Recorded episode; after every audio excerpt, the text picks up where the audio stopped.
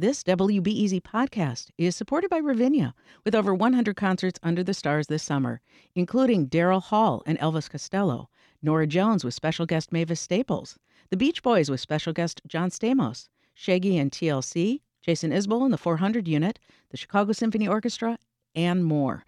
Their 30 acre park is nestled in a gently wooded area. Bring your own picnic or eat at one of the park restaurants. Tickets available now only at ravinia.org. This WBEZ podcast is supported by the American Foundation for Suicide Prevention. Suicide is a topic that hides in the shadows. It's time we talk away the dark, learn how to spot the warning signs for suicide, and how you can have an open, caring, real conversation to help save lives. Visit the American Foundation for Suicide Prevention to watch the new short film and learn more at afsp.org slash talkawaythedark. I'm Sasha Ann Simons, and this is Reset.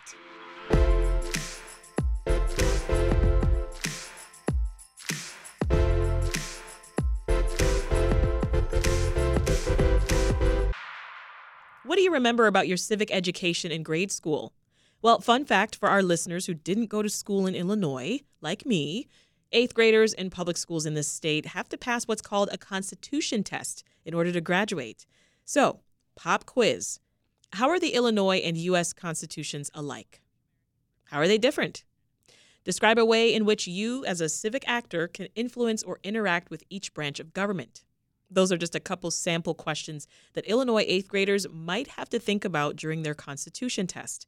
We spoke with WBEZ senior education editor Kate Grossman and a few other WBEZ colleagues to unpack the test. I started off by asking Kate why eighth graders are required to take this test in the first place the graduation requirement has been in place uh, for a long time, and the idea behind it is like you know we should all probably know our history and the ins and outs of government, but uh, just to know, but crucially, so that we can grow up to be civically engaged adults who know how to vote, who care, and have some sort of stake and understanding of how our government functions. I see. Well, then the questions I asked earlier, they're from a newer version of the Constitution test. So, why don't you talk us through how the test traditionally looks? So traditionally, it's been um, well. First of all, there's no one Constitution test. It's up to each school district and each teacher in okay. Chicago, for example, to design their own test. But historically, they've been multiple choice, true, false, kind of. When was state of Illinois founded? Um, uh, you know, basic questions about all the questions that I don't know the answer to. Essentially, right. well, you're you are not from Illinois, so you would should not Thank know. you, Kate, for recognizing yeah. that and giving so, me a pass. Right. So, sort of fact based questions, either about the Constitution itself or how our government functions. Like we've all taken multiple choice tests. You can kind of picture it. Yeah. So, what was the thinking then behind moving away from the the true false style test? So, a, a couple things. So, we have voter apathy, low voter turnout in this country, a lot of apathy. And the thinking is that we got to figure out a way to do civics education that kids are actually engaged and, you know, want to grow up to be people who, you know, are active in our society. Contributing members to society. Right. Yes. And so the thinking is, you know, rote memorization eh, doesn't really do it, right? Like we've all crammed for a test mm-hmm. and then mm-hmm. as soon as you leave the room, it's gone, right? So um, I can speak specifically about CPS because that's what we looked at most closely. And they decided um, the state started a requirement in 2019 for all middle schoolers to take one course in civics education. So this is new. And that prompted CPS to revamp its whole curriculum with a focus on not just facts and dates, like there's definitely some of that, but like how to teach kids how they can be actors in shaping their own democracy, not in the future, but today. So they have student voice committees, they go see the city council in action, mm-hmm. they do volunteer program, like embedded in their curriculum to really teach kids how to be actor, how to be engaged to get a taste of, oh, I made a difference, or this really makes me mad, and so this is something I want to keep working on. I, I got excited when my my child, who was in eighth grade two years ago, when we first got to Illinois, uh, said that they were listening to Reset in class, and that nice. was part of you know the civic education. I was like, okay, yeah. that was impressive. And it's also just a quick note that historically, that kind of civics education happens more in more affluent districts and in private schools and not in districts with more low income kids like the majority are in Chicago and CPS felt very strongly that they want you know all kids to have access to that and to to learn sort of get a taste of what it's like to be engaged in your democracy. Well, many school districts they're now using a short answer question format for their constitution tests, Kate. So, so what difference would you say that's made as far as what students are learning and it's whether it's sticking? Right. I mean, it's hard to know again because it's not one test. Like we don't have the results. Right. Um, I mean, we do know. Unfortunately, there's a national report card test that measures uh, has civics education on it, and it's very low. Only like 20% of the kids across the country are proficient. Um, but we do know there was a survey. So Illinois, starting in 2015, passed a law requiring civics ed in high school, and um, there was a survey of kids in Illinois in 2017 that for kids who took this new curriculum that had a lot of like evidence behind it and mentoring and lots of good stuff. And those kids said that they they they were more likely to be leaders in their group or an organization to discuss political issues and to volunteer. So that's just one survey. We don't really know but um and certainly in Chicago we have a lot of anecdotal evidence of kids feeling empowered by like being in a student voice committee and having a say in their own school Yeah. how it functions That makes sense. And Kate, we cannot talk about this test without actually taking it, right? That is right. So we have a couple other WBEZ colleagues here with us in the studio right now who graciously volunteered their time and their brains. they volunteered to take the old true false test for the first time right now on the air. So we'll introduce our test takers. First up is reset producer Brenda Ruiz. Hello. Hey, Brenda. Hey. Welcome, welcome. And we've got studio operations manager Dave Miska here as well. Hey, Dave. Hello, Sasha. And can I just say for Brenda, because five of the questions are in the Illinois Constitution and 10 are in the U.S. Constitution. And Brenda is not from Illinois, so just No. everyone know this ahead of time. I've Yeah. never lived in another state. I lived in Texas for the first 25 years of my life. So, So, so we're tricky. so we're expecting Brenda to get the first few wrong and Dave to get every single one right because he's never left the state of Illinois. Right. Got it. All right. No I left. I just only lived here. Well, let us begin. All right. Question one. True or false? Illinois became a state in 1848 and was the 21st state. True. False. The answer is false. Ah. Illinois became the 21st state in 1818. All right. Both the Illinois Constitution and the U.S. Constitution have a Bill of Rights. True. True. Yes. That is correct. Question three. The 10th Amendment of the U.S. Constitution recognizes the power of states. True. Yeah, Yes. Yes. Okay. Yes. Excellent. The 10th Amendment says that the federal government only has those powers delegated in the Constitution. If it isn't listed, it belongs to the states or to the people. Hmm. Okay, the biggest item in state spending is for highways. That can't be true. False. You got it. Oh, okay, good. The largest smart. expenditures are on ed, education, human services, and healthcare. I'm so I'm so proud of you. I was Wow. gonna be really sad if that was true, though. Explains a few things. But yeah. All right. Question five. Most Illinois court cases take place in the circuit courts. True. True or false? That's tr- it's true. It's true. It's true. Yeah, It's that's what I true. meant. That's the lowest court. That's where. Not that's yeah, what I meant. Everything. nice try, Brenda. Okay. All right. Moving to uh, Question U.S. six. Constitution questions. The original 13 colonies included Kentucky. False. Correct. Good. Woo! Question seven. The U.S. Constitution allows for laws to be made on subjects that did not exist in 1787. True. Yeah, obviously. I Yeah. mean, Good. You guys are doing great. Um, your state legislature has the same lawmaking scope as the U.S. Congress. Mm, False. no. You got it. False. They do not have the same. So Congress can only Congress can declare war, mm-hmm. and federal laws, of course, apply to the whole country. You're country. doing amazing. All right. Question nine.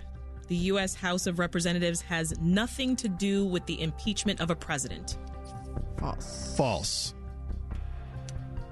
Yeah, is you're right. It's false. They waited a little. I too wanted to give you a little Articles. suspense there. Articles have to be filed in the House, right? Yeah. The House files the articles, and then um, if the House adopts them, the president has been impeached, and the Senate holds the trial. That's right. Question 10, Kate. Okay, the Declaration the Declaration of Independence was the nation's first constitution. False. Correct. The Articles of Confederation was the first constitution. All right. Question 11. The Bill of Rights are the first 10 amendments to the U.S. Constitution. True. True. Yes. Excellent. They're killing it. Wow. Um, the Declaration of Independence came before the signing of the U.S. Constitution. True. Yes. Ah, I need to say true or false. okay. Oh, I think you skipped one. Uh, Oh, did I? Question. It's okay. That was 13. I'll go back to 12. The U.S. Supreme Court justices are appointed by Congress. False. False. That's right. The president appoints the justices and the Senate confirms them. Um, states can make treaties with foreign countries. False. False. Right. They are prohibited. Only the only the president has the authority with the advice and consent of the Senate. All right. And question 15 of 15. Ooh, drum roll. right? Federalism is the sharing of power by the federal government and state governments. True, sort of. Well, it's uh, it, yeah, it's, it's got to be kind of. It is true. You know, my husband tripped over this question too. It's true. It is true. There's federalism refers to the Constitution's system of dividing political power between the national government and the states. There's there's we're, multiple. We're splitting hairs. but Yeah. yeah, yeah. There's people at home right now, like their fist up at the, the radio. well, thank you so much, Brenda and Dave, for taking the test. You survived. Thanks for having us. Well done. We've been sharing our scores around the newsroom this morning. So my kids and I did it this morning. You know, three Canadians. Disclaimer: Mm-hmm. We got a collective ten. Between the three of you, You know what, Brenda? okay, uh, so we got ten, and we're we're working on it. We know where we went wrong, okay, and we're gonna we're gonna deal with that. Okay. Um, so we passed. That's that's key. oh wait, passing is just majority right. Nine out of fifteen is considered a passing score, but people shouldn't feel bad for not getting a perfect score, right, Kate? Uh, yes, this is a gro- growing learning experience. Some of these questions were hard. I mean, do we have scores? I Brenda, got you were keeping. eleven. Um, correct. Nice. Do we know what? Did Dave get any wrong? I think Dave He- definitely passed. He got mo- better than me. Let's just say that. I did this Illinois sweep. If you are keeping score at home, give us a call now at 866-915-WBEZ. Let us know how Dave did. Thank you, folks. Thank you. Uh, so here on the program, we recently talked about how knowing facts and dates is just one indicator of how civically engaged someone is. Now, Pew Research recently polled people's knowledge about the government, finding less than half of adults know how long one term is in the U.S. Senate, for instance. So here's Will Howell. He's director of the Center for Effective Government at the University of Chicago. This is seen as a reason for lamenting the state of our politics and and and hand wringing about the capacity of people to self govern um, and be meaningfully involved in our democracy. And this kind of knowledge, um, knowing facts about a political regime, to my mind, doesn't just um, mischaracterize um, what people know. It mischaracterizes what people need to know in order to me- be meaningfully engaged. What do you think, Kate? I mean, what's the, the best way to measure civic engagement, especially for young people? Right. I mean, it, it's obviously very hard, and that's why it, this is an issue in education in general. Right? We default to tests like true, false, multiple choice because they're they're easy, they're measurable. But you know, I mean, I think if, like I was talking about before in Chicago public schools, if you, you know, they have these student voice committees where kids get to talk about issues in their school and then they get to take action. Uh, You know, there's not a lot of research on this, but you can sort of feel intuitively like if a kid has a positive experience where they use their voice and speak up, that that's more likely to make them feel like they can, will continue that into adulthood, and that's certainly what we what we want.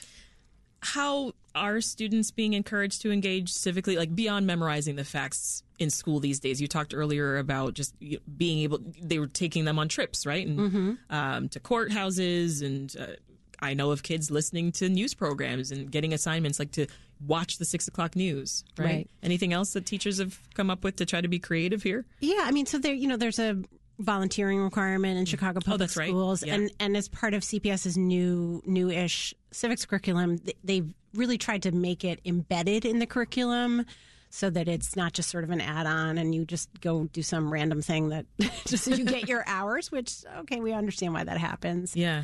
But um, and then and as I mentioned, the student voice thing. I mean, one thing this, Sarah Karp did a story about it, and uh, elementary school did this dreaming exercise, and one boy just talked about how he wanted the cafeteria to make cupcakes because for his birthday, his family didn't have enough money to, you know, give him a party, and he didn't have cupcakes, and like just, you know, it's really small but so meaningful to feel like you're you say something and your school responds how that i think that can really have How an impact? Yeah. I'm also curious how students feel about their civic education overall. Do, any sense of that, Kate? Like, uh, what do they think of changes like the Constitution test? Well, you know, obviously we don't have, you know, some kids took it, you know, um, like we, there was a lot of conversation in our newsroom about our colleagues who grew up in CPS who, yeah, the test, Remember? Yes. you know. Um, but, you know, from the reporting Sarah Karp did, for example, about these student voice committees, I mean, you know, which are these kids then have to take a test, but at least those kids seem to feel much more engaged than you know when I would talk to Sarah, for example, who grew, went to CPS about uh, passing that test, It and her kids had to pass the test, you know, and Yeah. so. And I mean, even I, my daughter, one of my daughters went to private school, and they did a lot of civics education, and it's I can see how much a lot of volunteering that was very intentional, and it's made a huge impact in terms of opening her mind and her consciousness, and and her desire to volunteer and be engaged. Wow, interesting stuff. WBEZ senior education editor Kate Grossman, and thanks again to our colleagues Dave Miska and Brenda Ruiz for being our civics test guinea pigs. Yes. Yeah. Congrats. This episode of the Reset Pod was produced by Micah Yason and Dan Tucker, and it was edited by Dan and Brenda Ruiz. If you enjoyed this conversation, you can check out our full catalog of interviews about politics, arts, culture, and the topics that matter most to Chicagoans at wbez.org slash reset. That's all for this episode. I'm Sasha Ann Simons. Thanks for listening.